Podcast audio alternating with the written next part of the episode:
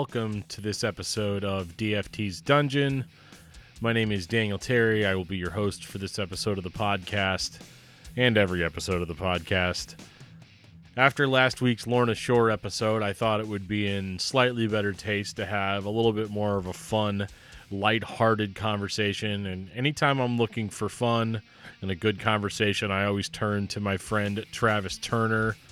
Travis used to host one of my favorite podcasts of all time, As the Story Grows. He was also in one of my favorite technical metal bands of all time, in Alathian. And uh, he's currently playing drums in The Satire. And uh, Travis has always got something fun going on, something fun to talk about. And uh, this week we decided to talk about one of our favorite records, And Justice for All. We kind of dig into this one quite a bit. It's a longer conversation, so I'm going to go ahead and just get into it. How's your week? Good, man. It was very good. Thanks. Thanks for asking. I saw Iron Maiden on Friday. Did you? Yeah.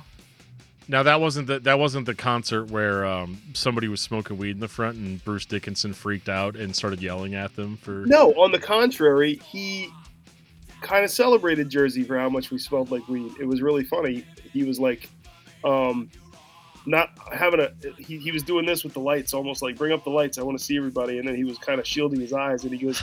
I'm not worried about being able to see you because I know you're out there because I can smell you. And Jersey was just like, yeah. So and then and then I I saw all those clips of him like reprimanding everyone because they're like Steve Harris doesn't like the smell of marijuana, and I was like, I don't know, y'all dug it in Jersey. I don't know what his problem was, but he's just cranky. They're a bunch of old men. I'm sure he just had a bad night and wanted to yell at somebody. I can relate to that. Yeah, Yeah. I, I mean, there might have been that one dude up front that was just like boiling a bong too, and it might have just been too much, as opposed to like it's just out there. You know what I mean? I was thinking that it might have been you have something to do with like his throat because you know I, I've been uh, I've been practicing I've been practicing vocals again. Um, specific, I mean not not as good as Bruce Dickinson, but I can only imagine that he keeps that throat in uh, in in tip top shape pretty much all the time because like just little irritants and stuff. Like I've since I started practicing, I can. I can scream again, like I well, okay, no, I can't scream nearly as good as I used to be able to, but um, depending on what I depending on what I like ate the night before, or if I didn't drink coffee, or Oh, if people were smoking around me. So like I was at this meeting at work that ran kind of late one night, Mhm. and everybody was standing outside smoking, and I was standing there talking to them. You know, the entire time, and we're like outside, so it's not like they've got like a funnel of smoke going down my throat, but just like the the slight irritation of it for whatever reason. When I got in my car, which is the only place that dads practice their metal vocals uh, in silence, I'm in traffic every day. I do it too. I realized that I couldn't do it. Like I couldn't even find it. Mhm. That place, that that sweet spot right in your throat that just will will make the noise that you need it to make. It's like anything as you get older. It doesn't get any better when you get older either, because it's like every little thing that can irritate your voice, every little thing irritates your bowels, every little thing irritates your sleep. You can't even enjoy a couple drinks anymore because it keeps you up at night. The alcohol makes you sleep funny. It, everything irritates everything. Then Yeah. be Iron Maiden in their 60s, and and Nicko was 70 when this tour started. He uh, earlier this year he was I mean, he turned 70 since he's been on the road. So I got to go see a 70 year old play drums. And you He's loved it. I loved it. He was he was he. They're allowed to be cranky. All right. We're gonna give Iron Maiden a free pass. Yeah, uh, absolutely. As we always do. Um, you'll, I'll have to bring you back in season two to do an episode on uh, on an Iron Maiden record. I will do every Iron Maiden album up through and including Fear of the Dark. Oh, I mean, I I won't do that. Yeah, I don't, I don't yeah. do that anymore. Uh, Uh, oh, that's right. Wrong but- show. Sorry, sorry. right, right. Um, I'm not about that life anymore. I like to take a record, put it on, listen to it, and just you know, in typical old man fashion, think about all the things that it makes that, that it brings to my head. Yep, yep. And the interesting record of this particular episode would be "And Justice for All," and it is an interesting record because there's no bass. We'll just get that out of the way right right away. People are always like, "Oh, it's there. It's just mixed low." It's not there. It's just it's just straight up not there, and uh, and I don't care. I think that was the, one of the first things about it that really struck me is I, I knew that it sounded different than older Iron not Iron Maiden. We're not talking about Iron Maiden, Dan. Uh, it sounded different than older Metallica albums hmm and I could never put my finger on why because when I first heard this, I was like, I don't know, maybe 12, Yeah, 12, 13 I- years old, you know? I don't think I noticed. I'm not saying I didn't notice because Jason's playing wasn't good. I'm not saying anything like that. I'm just saying that I was just a dumbass kid and didn't like I wasn't at the point where I could hear something and pick it apart and be like, mm, and think the bass is up to my standards. I didn't have any standards. I was I was just a kid digesting whatever everybody threw at me, and I was just listening to the math and the anger and the angst behind it and everything. And I didn't even know Metallica's discography that well yet, so I, I didn't I couldn't I couldn't hear Justice and say, well, by way of comparison to Master and Lightning, like I wasn't there yet. You know what I mean? I got a little bit of a late jump on them, and Justice was my first record. Um, in '88, it came out in '88, so I got I got my hands on it around '80. I don't know, '89, something like that. And Okay. when one one was on Headbangers Ball, I, I got into Metallica when everybody got into Metallica who didn't go out and see live bands. And um, man, Headbangers Ball made me who I am. Worked my way backwards, uh, backed into Master and Lightning. So I, I didn't know. I, I saw a bass player in the video. I don't know until later in life was when I was like, yeah, this really does sound like a really well recorded demo tape. Really, Right. so dry and compressed, you know. But I, I didn't know what that shit meant when I was a kid. So eh, it doesn't bother me. We all grew up listening. I, I, I use this example all the time. I bet you didn't think Boy Sets Fire would come up in a in a Metallica discussion, but I use them as a kind of a guidepost with when I listened to The Day the Sun Went Out, one of my favorite records from that era.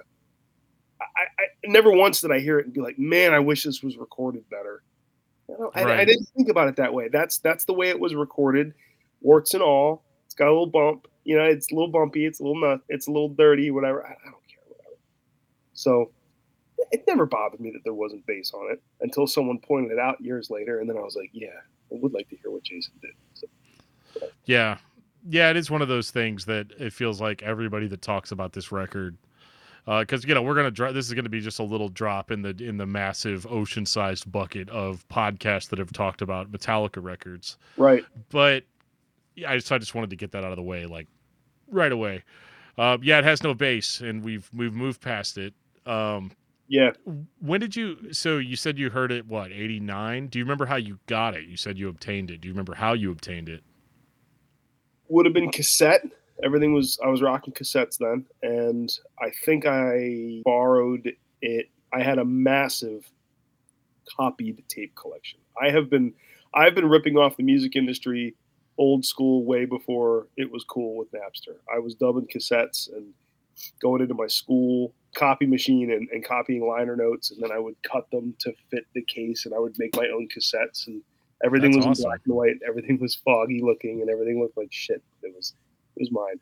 So I'm pretty sure I borrowed it from uh, I got it from somebody. I don't quite recollect who, but I think I got a copy of it. Okay. After I heard one on Headbangers Ball, I was like, boom, gotta go get that. So did you just come over with like that two tape uh, boombox and just dub them yourself, or Um, did you have a guy, you know, a guy that you go to to to dub tapes? I had a I had a guy. He was my my story coming up. I, I came from a church family, so I was an only child and went to a small church all the time, different small churches. So my parents would get to be friends with other adults, and then we go hang. Super fun for Trav. What am I gonna do? You know what I mean? Right. So there was this one family named the Kirshners in Kutztown, Pennsylvania, and they had two or three sons. I don't remember. And the one kid was kind of a badass. He was the one with the Motley Crue posters, and he was always gone. And he had like a Camaro. You know, he's like one of those dudes. It's like total '80s thing. And um, I got to be cool with him, even though he was never around. He basically was like, "You're a cool kid. You can you can go to my room and listen to whatever you want. The rule is, don't take anything. Don't take anything Okay. out of my room." He knew I was gonna steal, Right. But he's like, "Don't take anything out of my room." And I was like, "So can I dub cassettes?" And he had the whole stereo set up, and he was like, "Yeah, go ahead." So I'll bet you the three or four times that I went to their house, I probably copied. I'm high speed dubbing because the quality's down a little bit, but I'm, I'm on a clock here, Dan. My, my parents could pull could pinch me out of this at any minute. No So- doubt. I remember like cataloging what he had in his room and planning it and buying like the 10 pack of Maxell cassettes. And the next time we go to the Kirshner's, I'm going into his room. I can't remember his name. I think it was Chris. I'm going into Chris's room and I'm going to dub that, that, that, that, that, that, that. I think that might have been where I obtained justice. That's so cool. Like, and I, I love the idea of making liner notes. I wish I had thought to do that. I would have never got, I would have never gotten away with it though, because I had to disguise my tapes as something else, you know, not as Me too. what I, they did, were. I pulled the same thing. I pulled the same thing. My parents would buy me all these like uh, Christian artists, and I'd be like, "Cool, thanks for the Steven Curtis Chapman tape. I'm gonna put a lot of mileage on this." And then I would use that liner note to cover like my Megadeth album. Oh, that's so cool. And then I had, and then I had like a master list somewhere that I hid in a drawer. Like most kids are hiding porn in their room or something. Like that I'm hiding a master list that that's like Scott Wesley Brown is is yeah, it was a key. Yeah. or whatever. Right. It was like, yeah, it was like the legend. Right, right, right. Because then I would be I'd be going through blank cassettes because I had like I just had like a number thirteen on it. Man, I don't remember what number thirteen is, so I'd have to go to the legend to check it. That's Yep. hilarious. I had to do that as well. I, I had a guy that would bur- that would copy tapes for me. It was almost the exact. It's it's kind of terrifying how it's almost the exact same story. Uh, in that we, we did the same thing, except I did it a little bit more low key because I'm a little bit younger. So like, I mean, I'm talking about doing stuff like this in like 98, 99. And the reason why you the reason why you couldn't afford CDs because CDs were still kind of they were in like the 15.99 16.99 range right Yeah. so the Mhm. only way i could get music and i could keep it under the radar is i do cassette because cassettes weren't popular anymore they weren't the, the main way people Right. consume music they were real under the table you know cassettes are so much easier to store Yeah. you know to, to like stash away Yep. but uh it's funny because there were a couple times where i actually did get caught and uh you know i had to go to school and be like yeah my parents they uh they found my thrash stash they found my metal collection you know Yeah. uh which was i mean at that time was just like metallica you know and i, I would talk about like oh yeah my metal collection I, I wasn't sitting there rocking like Kreator or sepultura or anything cool you I know didn't, get, I didn't get in trouble with anything until hair metal became a thing, and I had some hair cassettes, and it was all tits and ass on the covers. That's when Right. that's you know, when that stuff got discovered, like like like Warrant and Roxy Blue, and these basically just like like basically pinup magazine girls on the cover of an album. That's when stuff started to. I really had to be careful, and I, I got busted a couple times because I was I was a little older, and I was getting more sloppy with leaving stuff laying around. And then Oh, my mom wow. would my mom would just happen to be in my room putting away my laundry. Yeah, right. And uh, that's when I would get stuff confiscated. I think I think the most metal thing I had taken from me was "Shout at the Devil" because all the pentagrams. oh yeah yeah Definitely. I think whenever we did that episode on the discography discussion, that was the only album I liked was uh, "Shout at the Devil." From Crew. Yeah, yeah, Yeah. we did a yeah. That I, I think I hated everything else. I don't remember. I might have to go back and re-listen to it, but uh, um, but yeah, I remember I, I like that record quite a bit. Yeah. But this record is uh, I think I got so this one I did not have on cassette. okay. I met this kid named Josh, and if anybody remembers, like the first five episodes of discography discussion featured Josh. Josh was a guy that I went to high school with Okay. in middle school, and he lived down the street from me, which was like, you know, prime real estate as far as like being able to do the kind of stuff that we did. Right. And me, me and this, me and this guy mainly just played hockey in the street. You know, uh, tennis shoe hockey. You set up every time a car's coming, you grab the goalpost, and walk across the street. Or Yep, yep. Yep. Oh, there's a car coming, you know. Mhm. Uh, but he was like really into Metallica, and he could play guitar. He was one of the only, um, he was the only uh, one of the only people that I knew that could play guitar, and he could play Metallica songs on guitar, like like just I mean straight up. And it's funny because like you James know obviously, huh? James so he played mainly Kirk. So Wow, he, he wanted yeah he wanted lead yeah he could play all the solos you know like wow. it was yeah it was really it was really impressive and that's i remember there was a point where our friendship sort of changed like as we were younger it was mostly about the hockey. And like every now and again i'd come down into his basement and he'd play like duke nukem 3d or something and i'd be like oh my god like this is so great. But then whenever he got that guitar and started playing he became obsessed with led zeppelin and metallica. And eventually after sitting here like so a lot of the a lot of the Metallica songs that I heard the first time I heard them was just from this kid playing his best version of them in front of me on guitar. So I didn't know I didn't know what the words were. I didn't know any of that Mhm. stuff, but I was just like such a loser. I was just so stoked to have a friend that was like letting me come over to his house and you know and hang out with him. Right. So, um, you know, one day I finally was just like, well, I gotta, you know, put my best foot forward here. I'm like, let's listen to some Metallica records, and I think I heard, um, I think he played Fade to Black for me off of uh, Ride the Lightning, hmm uh, and I really, I really like that song. And I was like, I, I was like, man, I wish I could get these albums. I was like, there's no way my parents would let me get these albums. And he was like, oh, dude, I'll just burn them for you. And that was like one of the first times I'd ever like, cause, uh, and like looking back on it, like obviously they, it, they were probably like a little bit like a higher income level than, than what my family was. Cause I had, I'd never really even, even heard of that.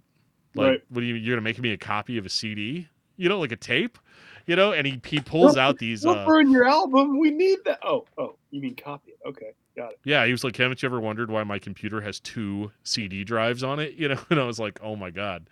So Yeah. I'm like, so yeah, he took his he took uh, the first four Metallica albums and uh, burned them all to CDs, and they were really cool CDs. I wish I still had them. They were the uh, and I think you could still buy these, but they're blank CDs that have uh, vi- like fake vinyl on top of them, so they, they look like little vinyl records. And so like, yeah, like the uh, like the Soundgarden record, like Soundgarden. Yeah. record. Yeah, I know what you mean. Yeah, and I didn't I didn't label them at all. I, I had um like the orange one was Justice, uh the purple one was Ride the Lightning, and I think the red one was Kill 'Em All. And so it was like it was like having that having that color coding, but like I I was looking at those, I was like, this is great because I can listen to these. Now I didn't have the heart to tell the kid that I didn't have a CD player at the time, but I was I was so thankful that he that he got me that, and eventually my parents ended up buying me a Walkman. Nice. Um, but yeah, it was it was kind of crazy. Whenever I finally did listen to the listen to Justice for the first time, and I remember it because I have some sort of weird condition where I remember literally everything that has ever happened to me. I have the opposite of that. Yeah, well, I'm hoping it'll. I thought all the years of alcohol abuse would like fix that for me, but it, it Wait. hasn't. It's Yeah, wait. every well every minute every minute that I'm not drinking, it's like I, everything becomes more clear, and I'm like, no, we're going the wrong way. Oh, wow. I think I I have this opposite problem, and I also have the opposite attitude with alcohol. I think the giant holes in my brain are eroding and getting larger. That's fair. Yeah, Well, every minute that you stop, this is my PSA for the episode. Every minute you stop hurting yourself is a minute you start healing. no, that's good advice. It, it it's it's advice. I don't know if it's good or not yet. I'll let you know in five years. If I'm like it, like if I'm in really great physical shape but I'm miserable, I'll let you know. you know? Sounds like something that like a drug addict would have crocheted on a pot holder on their wall. Yeah. And that's not. I don't mean to make light. That's not funny. No, you're funny. Funny to me. That is funny. But, but you know, No, but I remember when I first listened to this record, I was playing Wolfenstein 3D uh, because I also had a shittier computer than my friend did. He could play Duke Nukem 3D. I could only play Wolfenstein. So Wolfenstein 3D was a was like it, that came out in like 1990, 1991, 1992, I think, okay. and it was the it was the first 3D gun game. Like first person okay. shooter game okay. and levels were just mazes and they looks really like primitive now but when i first played it i thought it looked real you know and you walk around and you shoot nazis Yeah, okay. basically the entire point of you're, you're a prisoner in a nazi fortress and you have to escape by just machine gunning down every single nazi that you see uh, they're the same it's so it's the game that came before doom you know doom say, everyone knows like Doom. Right. Yeah. Okay. Got it. yeah, same company, same everything. They, so they made they made Wolfenstein. They, they essentially made Wolfenstein, and then they perfected what they'd made with Wolfenstein with Doom. Got it. You know, uh, so dude, because they're like, who's who's more unlovable than Nazis? How about straight up demons from hell? Try explaining to my parents that like, no, you should let me play Doom. It's the most Christian game ever. Like you walk around and shoot demons with a shotgun. Like it's come on. It's what would Jesus do, mom? You would probably shoot him. But yeah, you probably shoot him with a gun.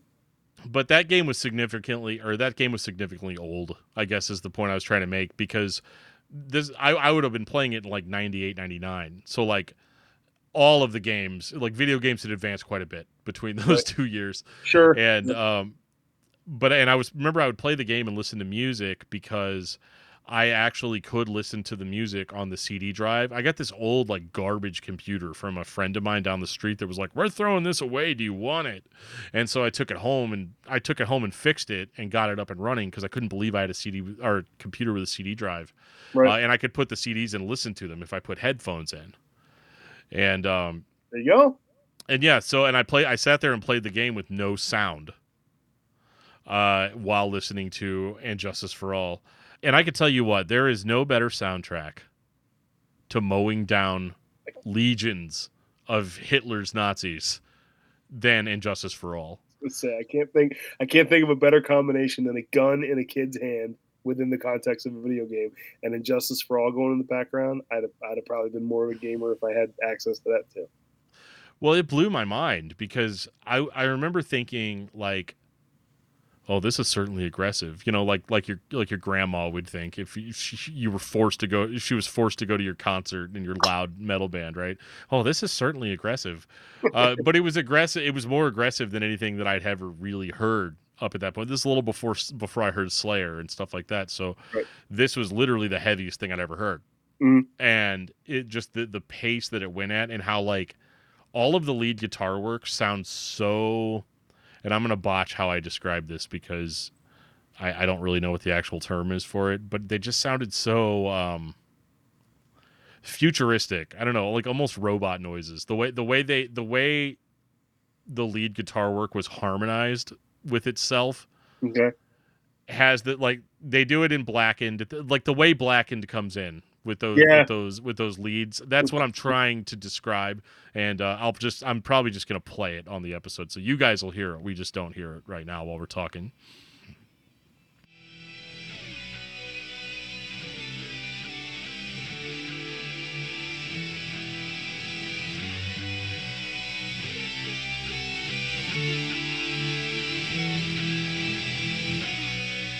But I know what you mean. It's got like the. It almost sounds like it's it's been pitched, so you hear them both going. Yeah, I know what you mean. It, it's Yeah. eerie. It's eerie. It's cool. Yeah, hundred percent. And so yeah, that was my first experience with that record, and hearing uh hearing one with all the gunshots going off, you know, like Right. while I'm doing the, you know, so like when you get to one, it's like it's an amazing experience because you're like, I'm an 18 minute war veteran, Yeah. and so I can I can relate to this, you know. I'm not Um, usually a fan, I'm not usually a fan of when there's like a musical production going on in the background where you hear like voices and movie clips and and the sound effects with like guns and stuff like that. I'm not usually a fan, but one one is definitely an exception uh, where it just all tied together so perfectly. Um, I know James was like he said he said in an interview that like I wanted to give that guy a voice because he remembers. I think I think his older brother told him about the book or the movie or, or whatever, and and he said it scared the shit out of me. I mean, monsters are scary, devils are Yeah. scary, or whatever. But this was like, wow, this is like a, like a reality scary. This could actually happen to somebody. No arms, no legs, no voice, blind, wants to die. Can't tell him he wants to die. He said that sounded like the scariest shit I've ever heard in my life, and I wanted to give that guy a voice. So the fact that James like threaded what he wanted to say for that guy into an entire production it, it was it was kind of kind of a neat idea i mean you got to give these guys credits they were a bunch of kids that that hits home to me more than a song about the devil. You know like every every metal band's doing that pentagram scary bullshit and everything. But james james was like that movie scared me and i wanted to write about it and kind of like moved his own fear into part of the story. Neat. I think that's kind of neat.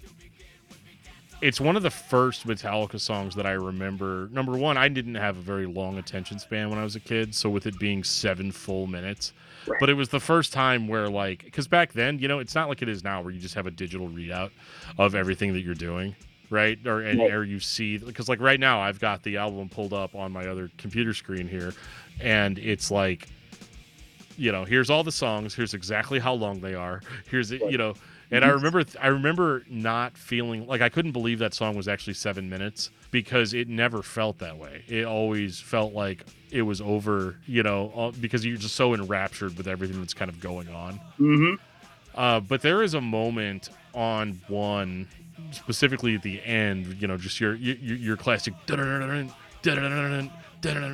know, Mhm. uh, with the double bass and just all of that going on at once. That song might largely be the beginning of my obsession with heavy bands, like heavy music, like that, like finding that sound. It wasn't quite what I was looking for yet, but it was it was the first time of like I was like this is like oddly soothing for me in a way or as a kid when you're trying to relate to absolutely everything that you see or hear you know you're just like oh my god I relate to that this, this, sounds like how I feel you know Yeah. I think um I think my favorite part of the song is actually the interestingly enough, I think it's the beginning of that part. If you remember the uh, that actually Yeah. starts thumping it kind it kind of precurses it a little bit. Lars starts doing that before it comes into it. And then they yeah and he's double kicking under that. I love how that doesn't just start at one point. Lars kind of sets it up to about about eight bars before they all lock in. yeah Um, I always thought that was really I don't know how musical genius they were then, or if they were just a bunch of kids that got lucky. I don't know, but I always thought that was a really good setup for that part, rather than just out of the blue. I always thought Right. that was neat that he kind of he kind of started galloping into it early, you know.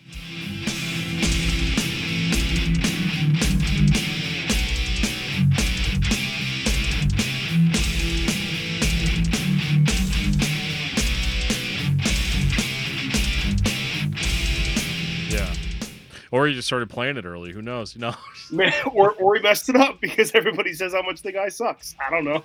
no I don't know about that We can talk about that too. Everybody says the bass was missing from this album, but everybody says Lars is the luckiest drummer since Ringo, and he actually sucks and everything. I'm not. I don't abide by that, man. I don't think I buy that. I don't think Metallica's even here. Lars is doing what he does. You know, he's got his I- moments for sure where I'm like, that was not perfect. But I don't. Like I said, warts and all, it's metal. Part of that is because now we listen to. I don't really, but I mean, there's a lot of metal out there that sounds like it came through. It, it came through a piece of machinery, and it's all perfect and shiny on the other side. You know yeah, what I it's mean? because it. That's because it did. Doesn't matter how you play your drum parts. I, I'm just gonna literally take the audio recording and I'm gonna hit one button and it's all gonna snap into time and you're not gonna have to worry about it. Yep, it's like You running your wood. It's like running your wood through a planer. It's going to come out exactly perfectly level because you need to make something exactly perfect. Yeah. And, Or you know- try to have a little bit of knots and crookedness to it and everything like that, and it gives it some charm. I think it's exactly how I feel. Metal is furniture. It's exactly how I feel about it. You can run it off an assembly line, and it's going to look like the same goddamn table you just made, or this one's got some special weird crookedness to it, and the leg isn't quite perfect in it, but it's mine, and I love it. You know what I mean? Yeah. And and it's funny. I, I can't remember who posted this. It was on. Fa- I think it was Matt Putman was on Facebook, and he was like, he was defending Lars. He just decided that like, you know what, guys, like, no, I I like Lars uh, as a drummer, and he was talking a lot about uh, Injustice for All. And the more I thought about it, because I I've always had kind of the stock metalhead opinion of, well, you know, Lars is, you know, not that great of a, dr- you know, I mean, he's a lot, hell of a lot better drummer than I am, you know. Right. so, like, they got to look into that, you know. Uh, I'm pretty sure they get more streams than, than I get uh, every single day. But this record is the reason I think that I don't hate Lars as a drummer. I don't know the guy personally to know whether I love him or hate him or not. But this is the album that I look at whenever I'm like, yeah, yeah. It's kind of like what we were talking about up top about how like these guys are all like getting old, and so like, do I expect Lars to be as good of a drummer on the newest Metallica release as he was back in 1988? You know what I mean? Like, eh, but this is the record that I feel like. Uh, I remember this was one of the first records I paid attention to the drums. And it was a lot it was a lot of that like double bass drumming and stuff that I hadn't really heard before. Uh, because metal at that time when I was getting into it was it wasn't gone. Like there's all these awesome underground metal bands going on that I didn't know about, but at the time, the most metal I had ever heard, or the radio metal at the time, was it was all just standard four four, you know, type type Yeah. of stuff. Yeah. And so to hear on Justice for All and hear, you know, I don't want to say it was complex footwork or anything, but it was it was noticeable in a very in a very impactful way in that I started listening to the drums Yeah. on metal albums after listening to that because I wanted to I wanted to hear if there was anything else, if there was anything better, right? Because I talk Yeah. a lot about I talk a lot about pattern recognition on this podcast and how like the reason we like music is because we remember it or because we recognize it. And so um, every single time, at especially that age, that I would absorb a new record, I would immediately go out and try to find its match. What else out there is like this that's gonna that's gonna hit that pleasure center in my brain, right? That's gonna be like, yeah, this is the thing that I recognize, this thing that I remember, and then Right. in a in a best case scenario, it actually improves upon, you know, the original. Sure. Uh, so I, I got a, I got a very fundamental appreciation for drums out of this record. Okay. I think going back to the Lars thing, I think there's definitely areas on this record where it's not perfect. Um, there's areas in his entire career where it's not perfect. Guitarists are definitely let's do another take, let's do another take, let's do another take. I don't know if Lars could go record Dyer's Eve 17 times till he gets it right. I think Dyer's Eve might have been like, uh, that's the best. That's the best we're going to get it because when he first starts, bam, bam, dear mother, dear father, the very beginning double kick is the worst of the song. You can hear him flamming a little bit. You know, Yeah. what, you know what flamming is?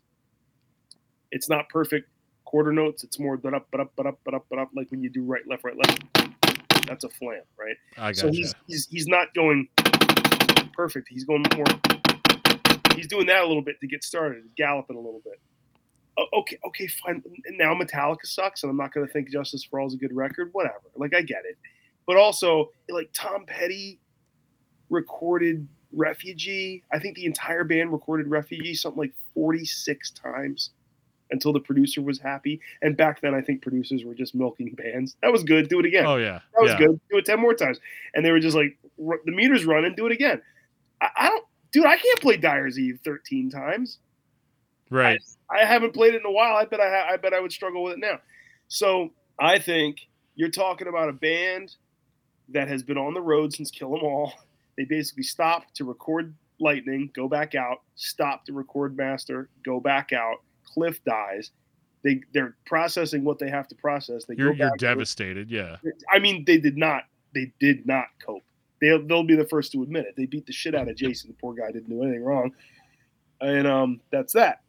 But uh, I think, I think you're dealing with a. Uh, I think the drums on Justice are a little bit of a snapshot, as opposed to perfectly produced. Because we're going to take this record to the next level. I think it's more of a. Uh, Metallica stopped for five weeks. Here's the record. Got to go. Got to get back. Right.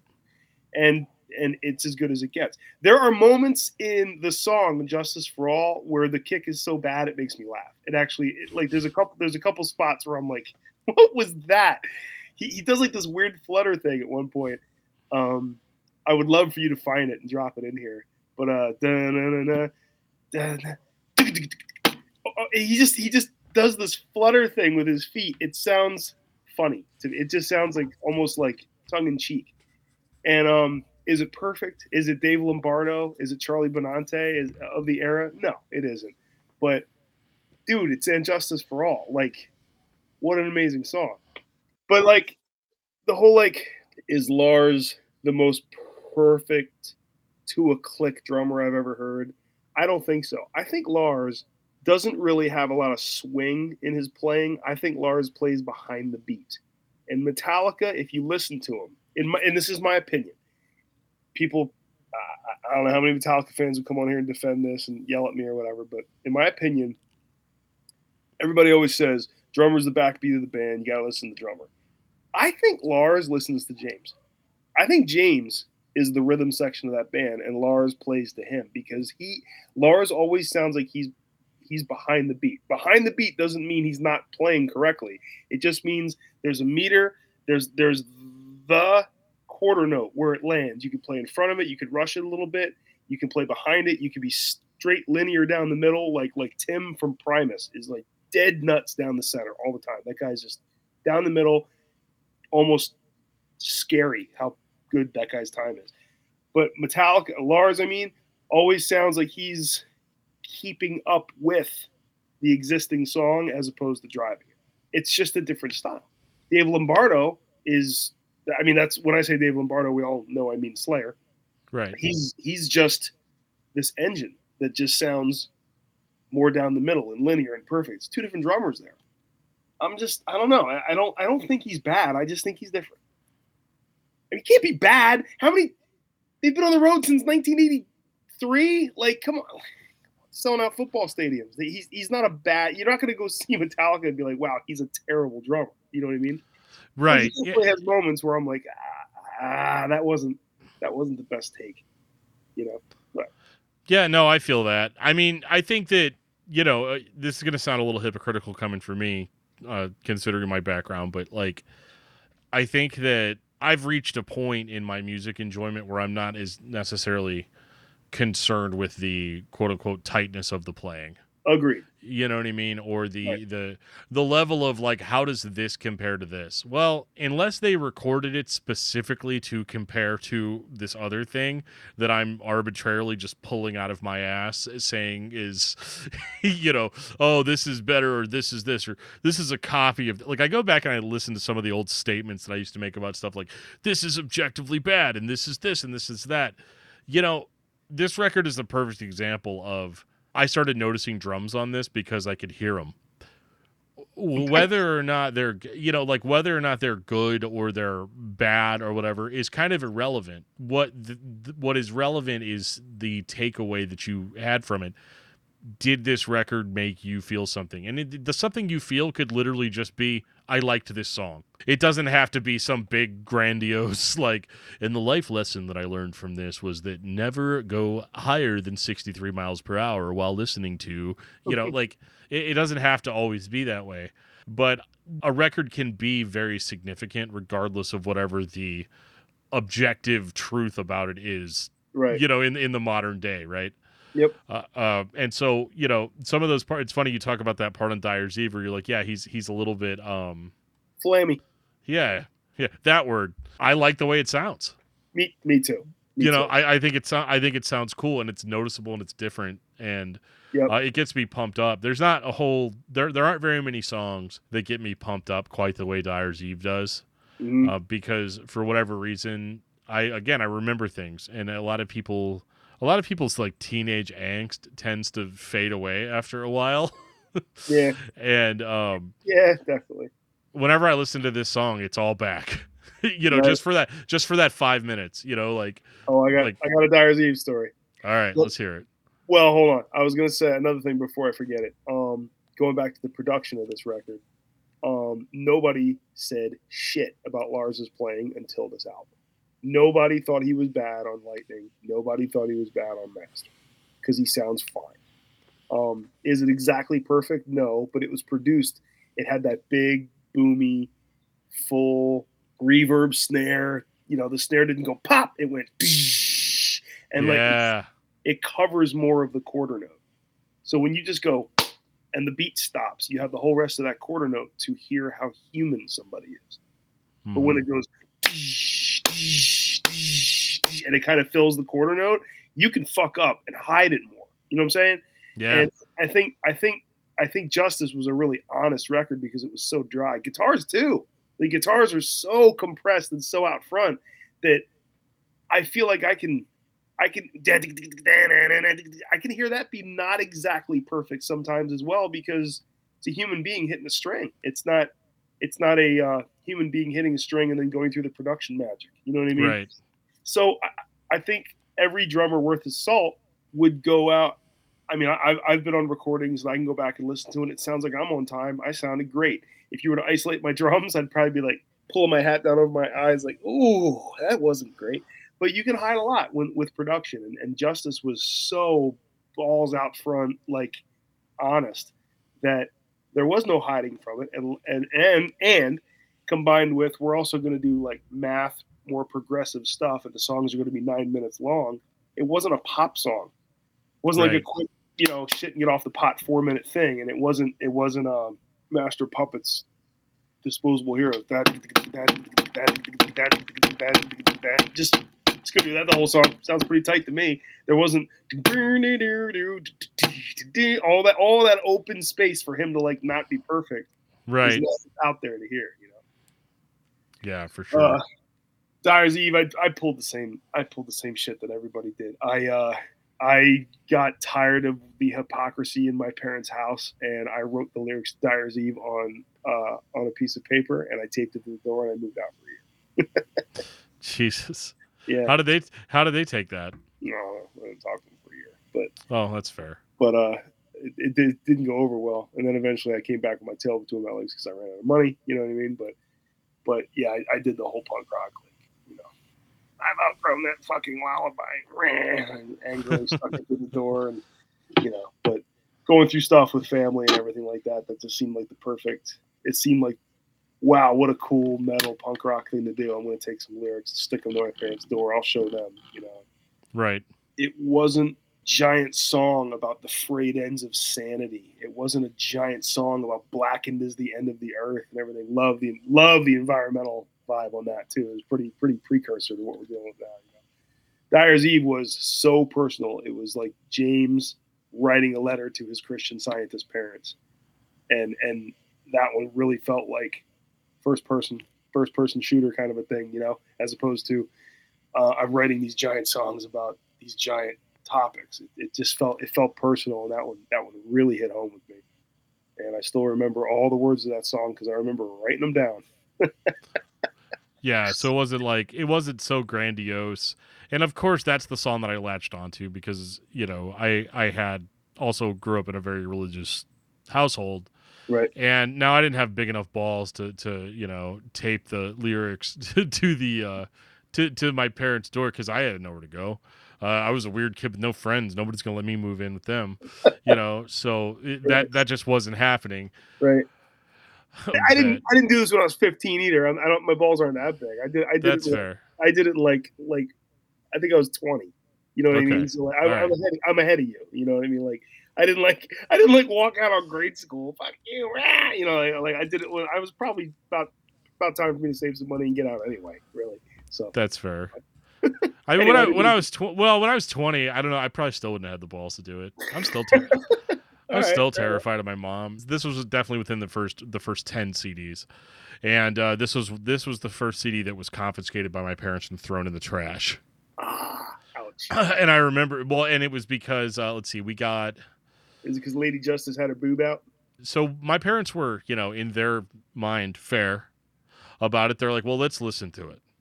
Okay. All right. You know, we're gonna Yep. give it the fair shot.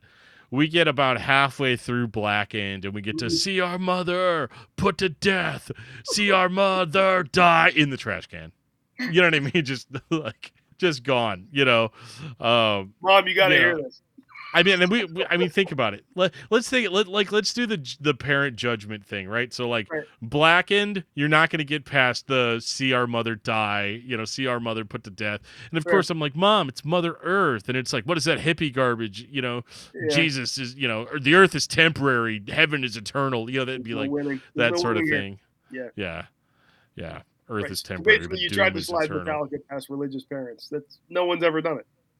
I didn't try to slide it. Um, they just Well, found it. I, it. Tried to Yeah. sell it. Yeah. Yeah, be let's see. They would have never. They would have never gotten past uh, and justice for all because justice can't be raped. You know, right? Uh, it totally can. You guys should watch some more trials. Um, Oh, Eye of the Beholder. Um, I feel like Eye of the Beholder would be okay. I feel like the parents would have agreed. Would have been okay with Eye of the Beholder. Okay. You know, you can. Yeah, I mean, But you never made it to Eye of the Beholder because the, the fourth line on the record is see our mother die, and your mom was like, click, garbage, across the room. pretty right? much. Yeah. yeah i'm just i'm just i just wonder like how far could you have made it if you got past that so we wouldn't have gotten past i'm doing know. this I'm now I've. I've I'm committed to now. I gotta. I gotta. I'm gonna ride with you here. I gotta pull it up. I've been listening I've- to it all day, by the way. I, I I don't think I listened to this album back then as much as I listened to it today. I put I took it to work today, put it on a loop. So however many times you can fit Justice for All, hour and five minutes. I worked about nine some hours. I bet I listened to this record eight or nine times today. Oh wow. I Yeah. listened to it once. Um, I spent half the day just re-listening to an episode I did that's gonna drop before this one. So everybody that's hearing this will have already heard that. But I, I was Right. like spot checking that. Um, but let's see to this idea of like how offensive is justice really? One, I so one I actually I already know the answer because despite what one is about, and if your parents understood context, but let's just pretend parents don't understand context because in this context they Sure. don't. So one, I remember I was listening to one on the radio. It was on like one of our local rock stations. Sure. Every now and again, they, they decide to get real edgy and, and play a Metallica song, you know, an older Metallica song. Mhm. And uh, I was listening to it and singing along, and my dad's like, "This song sounds like somebody that wants to commit suicide." And I was like, "You're you're right, but I Yeah. don't like where you're going with this, Dad." You know, like, Right. uh, so yeah, one the suicide implications. It's like God, thank God you never heard "Fade to Black." That's a song about that's a song about James wanting to kill himself because he lost like his favorite amp or something. Like, Yeah. Right. um, Yeah, well, this, uh, there's a lot of "Oh God, please wake me," "Oh God, please help me." I mean, there is a lot of crying out to God, and I mean, you can't sell it with the whole like, you know, Dad, this dude's in such bad shape. He's he's he's finally having his come to Jesus moment, but he can't say anything to anybody or see anything or put Right. his hands up or walk to church. Right. That's gonna be that's trying. gonna be a sticking point. This is your idea. I'm just going. No, you're fine. You're fine. Okay, All right. Uh, shortest straw, All right. Witch hunt. Well, that's already bad. witch hunt. Yeah, but if we're hunting witches, then we're on the side of good, right? Um, I I think so. okay. Um, yeah, shortest straw. I think we can get away with shortest straw. I'll give you shortest straw because it seems like the, the shortest straw has been pulled for you. Witch hunt, like let's go hunt down the bad guys. Yeah, yeah, Sure. because they're doing bad things, and and we're Sure. good guys that do good things, right? All right, right on, Uh, right on. Uh, okay, harvester of sorrow. Just This the, is the title alone, right there. We're already we're already at half mast. I don't think we're in good shape. it's not great. Um, Harvester of Sorrow also just sounds really evil. Yeah, it does. Just the dun, dun, dun, dun, dun, dun, dun, dun, dun, It's dark. like it's yeah, it's it's it's scary. It's they're playing the devil's chords, you I, know. also- I thought he was saying "Language of the Damned" for years until I read the lyrics. I was like, oh, it's of the mad. I didn't realize that. yeah. Oops. Um, let's see here now. Uh, frayed ends of sanity. I do remember one time my mom. This was years later when they weren't throwing my CDs away. Uh, my mom uh, came into my room for some reason, and I was listening to the ends of sanity, and she was just like, "I just can't believe that they used a clip from The Wizard of Oz at the front of that." Yep. I don't know if that's a good enough reason for it to not get past your parents. To live is to die is a free one. I'm, Uh, I'm still reading the Frayed Ends of Sanity lyrics. Oh, okay. You're you're you're spot checking it like a parent. Yeah, well, I mean, the whole like, oh, we you just you just sell them that it's a it's a really heavy version of the movie soundtrack or something. So, I heard somewhere that that's actually not a sound clip, but they actually just replicated it themselves, like oh yeah, like- I, I, they, like. Lars, and they just would oh ho oh yeah," you know. Right.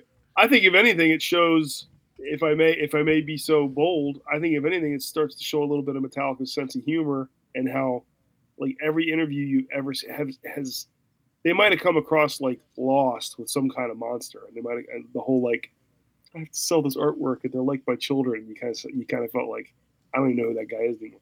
But like, I don't know, man. James never came across as stuck up. He always kind No. of came across as self-deprecating, kind of a goof, like somebody that I could definitely be pounding beers with. So Mhm.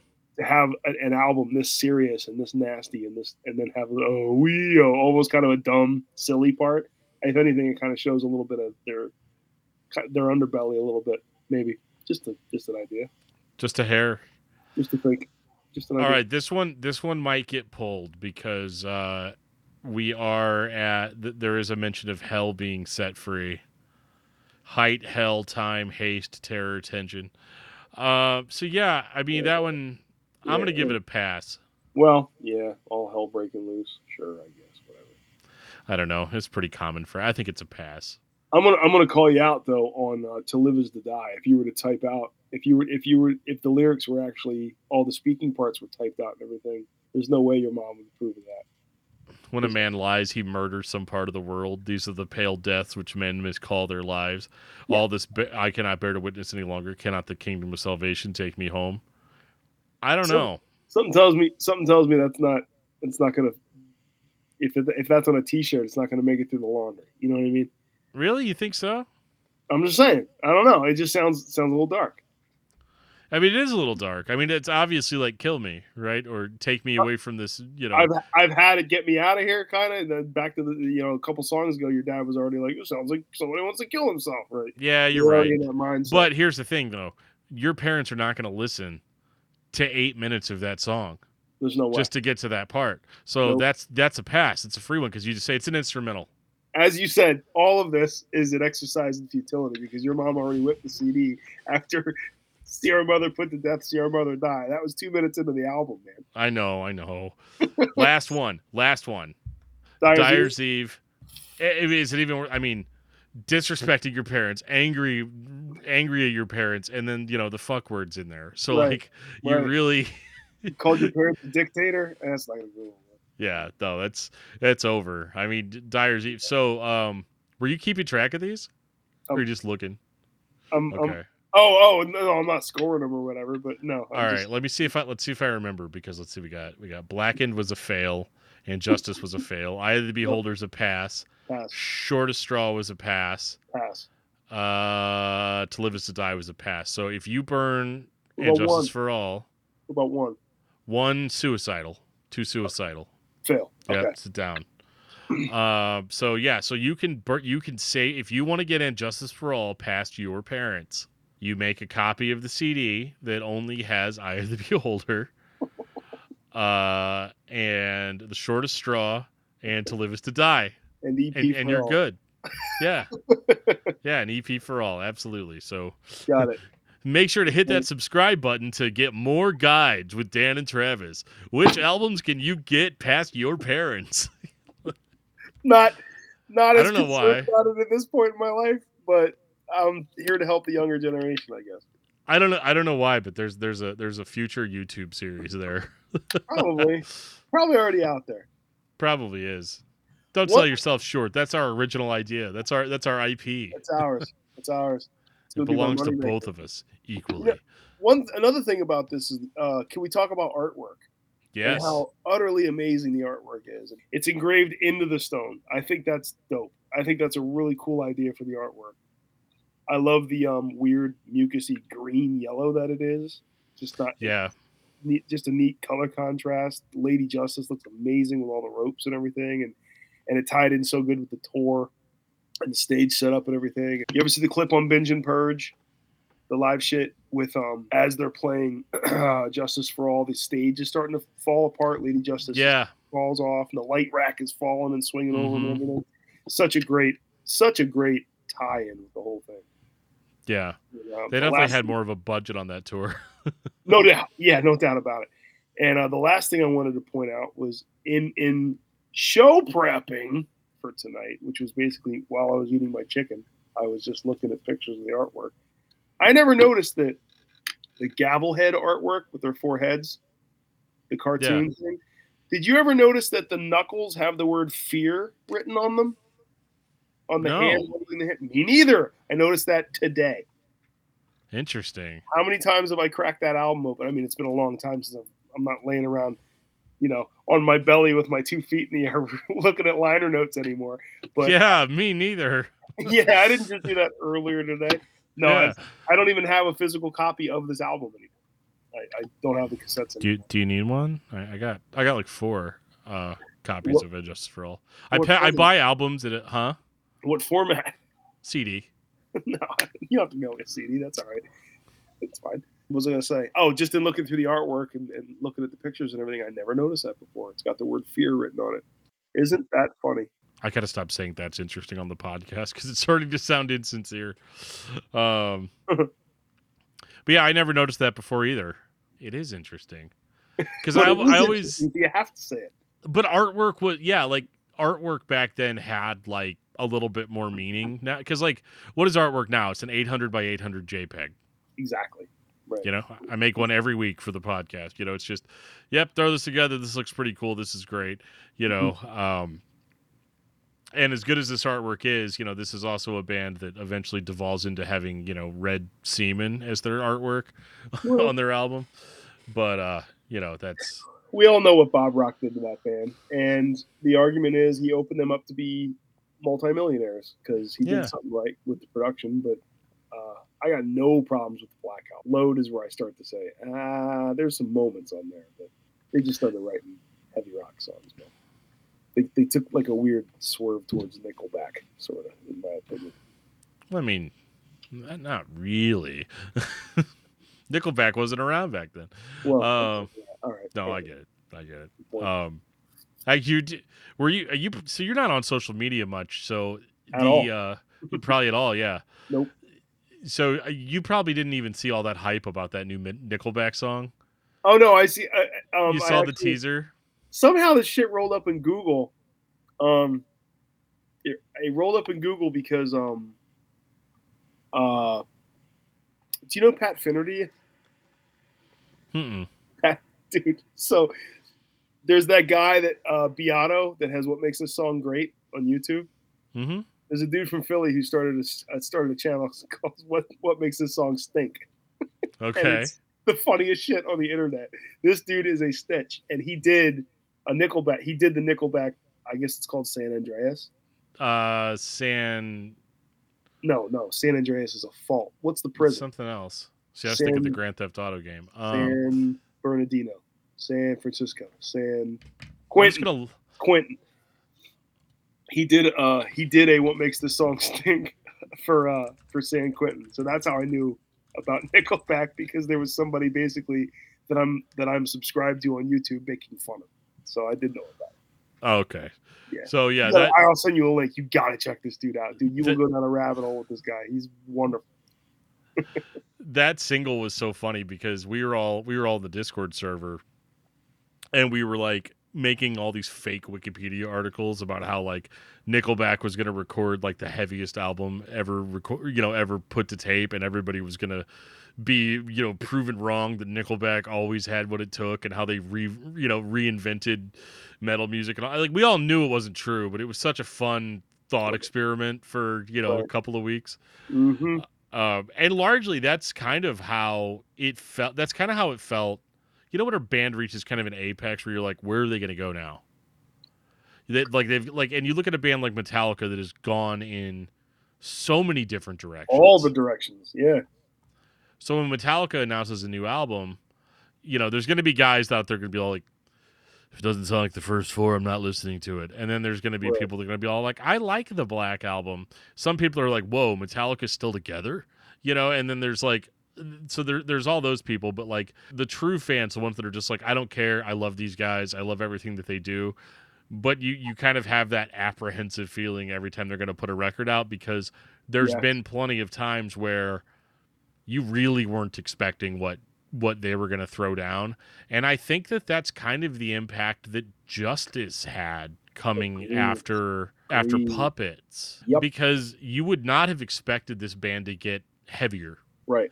it's not the normal trajectory i mean i've listened to 278 discographies you know and so every band has a pattern right Sure. every band Sure. has a has, has a specific arc and this really doesn't this kind of flies in the face of the arc right because a band puts out an album so you've got kill 'em all right and for everybody that's metallica you know for the first these guys are badass. These guys are these guys are fast. They're in your face. You know you got a blood soaked hammer on the cover and and they're just they're coming after you. It's called kill 'em all. Like let's go. It's so exciting. Hmm and then they put out Ride the Lightning, and already th- this would have been the beginning of people being all like, "Oh, well, this isn't as fast as as Yeah. Kill 'Em All."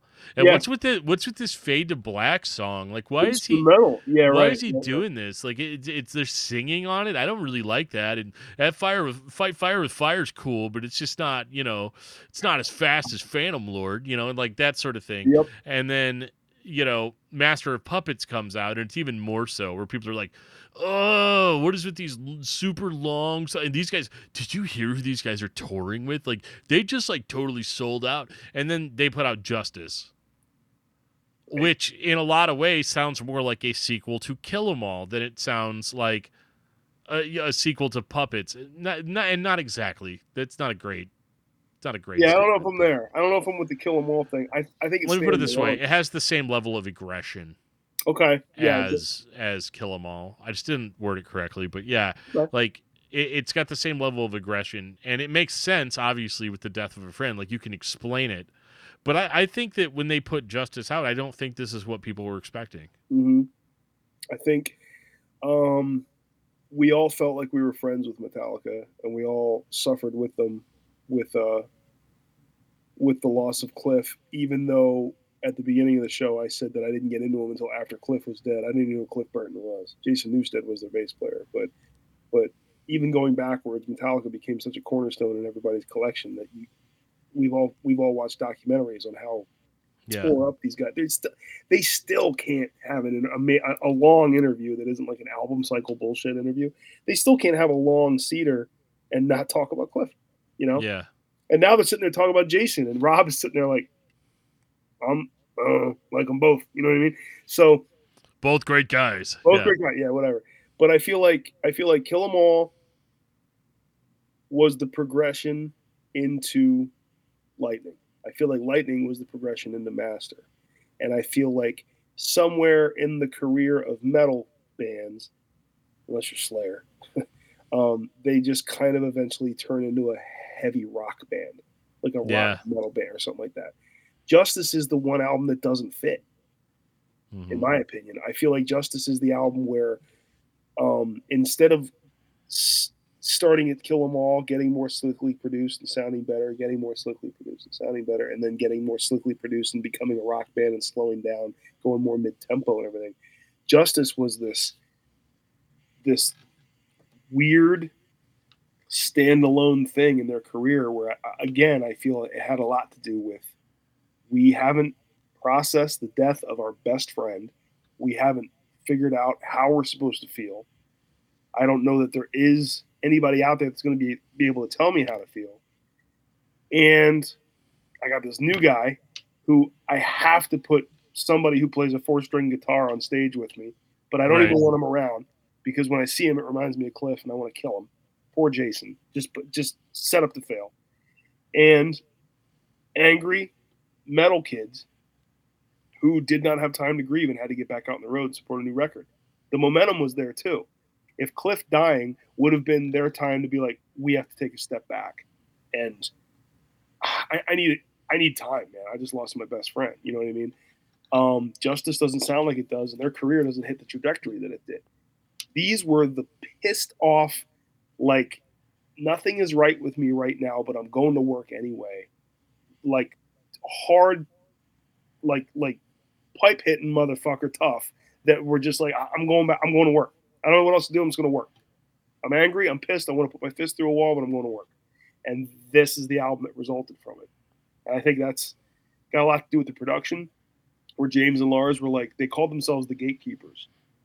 Uh, I saw somewhere in an article that they said they told the producer Magnuson, whatever his name was, um, turn the bass down just audibly. Like turn it down so that you can just barely hear it and knock it down another three decibels.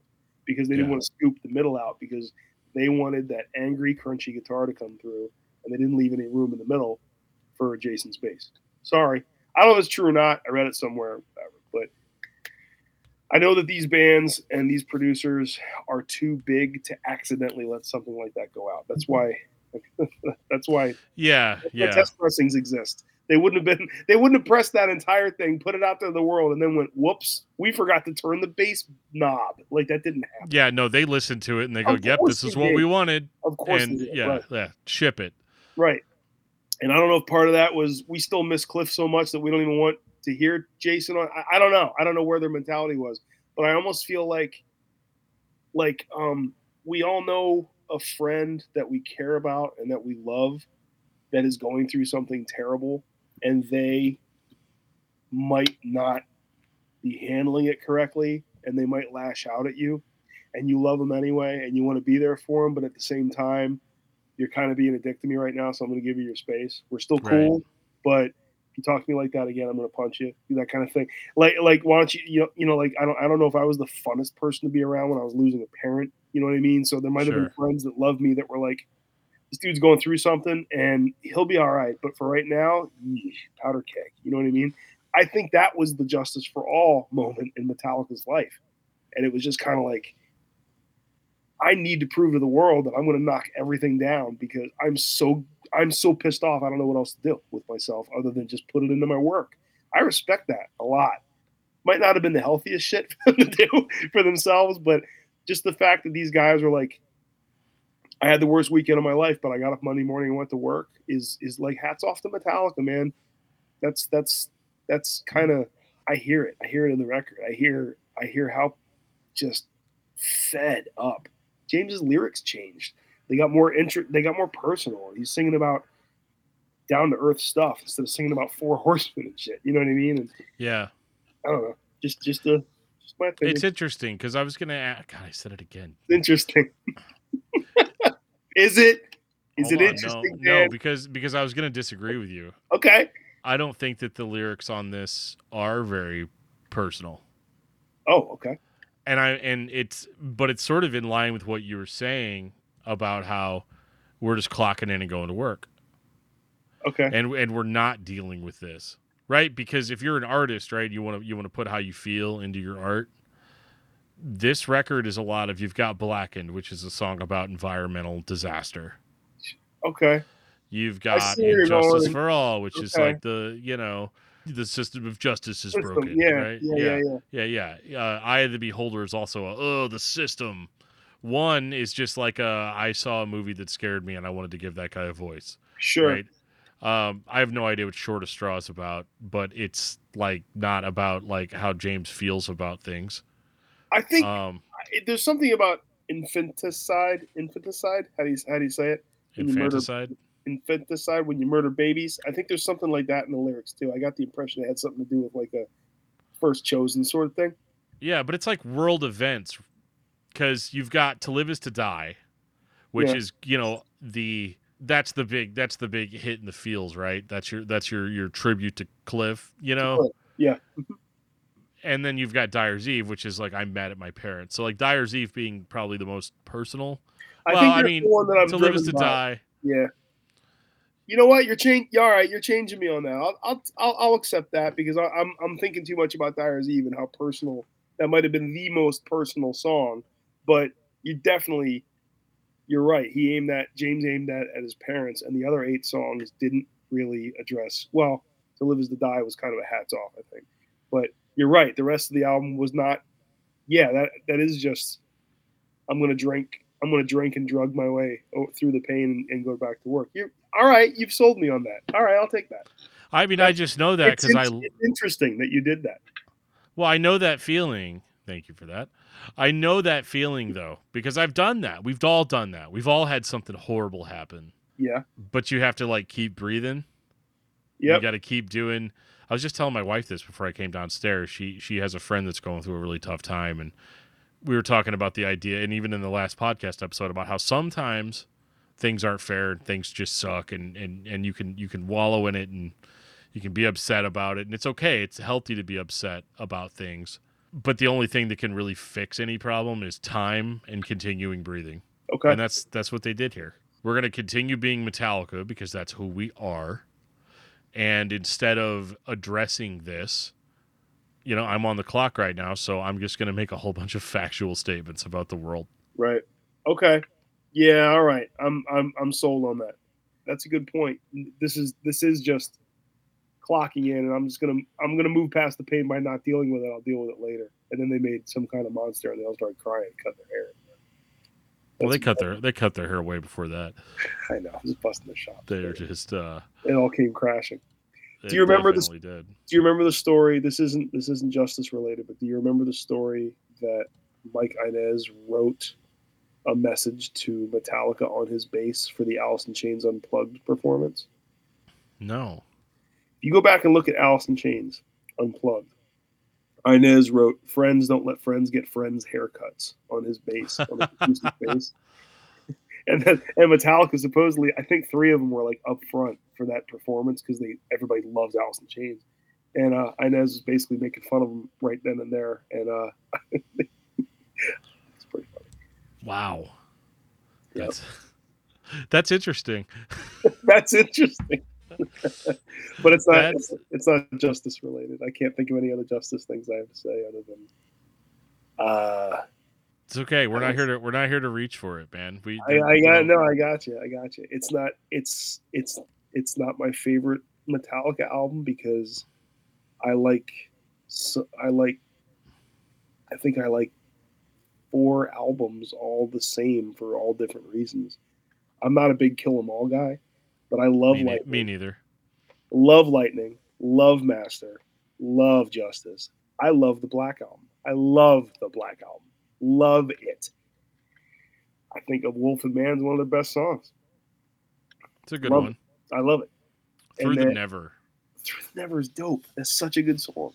So I don't know. I just that's their that's their that's that's their big four for me. And this was this was right in the middle of it. The beginning of Justice is the, the, the end of Master and the beginning of Justice when everything took a shit for them and they just went off on a different trajectory than I can't say I'm glad Cliff died, but I'm glad that they made the decisions that they did based off of the disaster in their lives because it made them what they are. And just, I, I really honestly don't think justice gets made the way that it was made if Cliff was alive. I mean, Blackened is uh, Jason Newsted has writing credits to that. James has been quoted saying that um, that was Newsted's idea. So the song Blackened probably doesn't exist if Cliff is still alive, right? So make the best of a of a, of a bad situation. Uh, I'm sure we'd all rather have Cliff with us, but at least at least it made the the angstful, nasty record that it did. You know, I agree. mm, I agree. that's you know that's, I can't. I'm out of facts. I can't think of anything else. Well, Travis, thanks so much, man, for sitting down and going down memory lane with me about And Justice for All. It's a record that that was certainly formative for me. I mean, pretty much any record that I talk about on this podcast is going to be formative for me in some way. But it's always it's always nice to get a different perspective than just, you know, just my own in these four walls. My pleasure. I'm always always happy to be on the show. I will be more than happy to uh, come on anytime you want to talk about a record that I actually know anything about.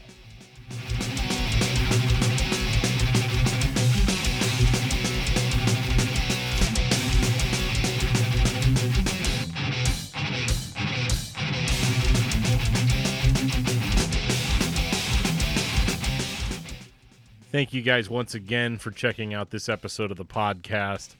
Always fun to talk to Travis. Always fun to hear his unique perspective on albums that I thought I was the only one that, you know, had ever really sat down and thought about it for a long time. Shows how conceited I am. But uh, it always feels good anytime somebody comes in with a strong opinion. I'm able to give my counter opinion and we're able to come to an agreement on it that doesn't happen very often and it was kind of kind of fun to see that happen tonight this is episode 16 out of 20 for season one so we've got four more episodes left to go. If you guys like the podcast make sure you're subscribed to it on whatever podcast platform you're listening to this on. If you guys have questions for me send me an email at dftdungeon at gmail.com you can go to my website at www.dftdungeon.com.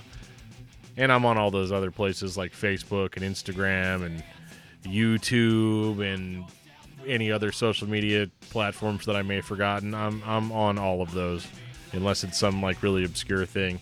There's going to be links in the show notes for this episode that'll take you to all those locations. And, uh, but if you really just want to hang out and share memes and talk about music and stuff, make sure to check out my Discord server. I'll have a link in the show notes that'll take you to the Discord server and that's pretty much the easiest way to get a hold of me directly. So, uh, hope to see you guys on the Discord server. If you don't, that's okay. I will see you guys again right here next week.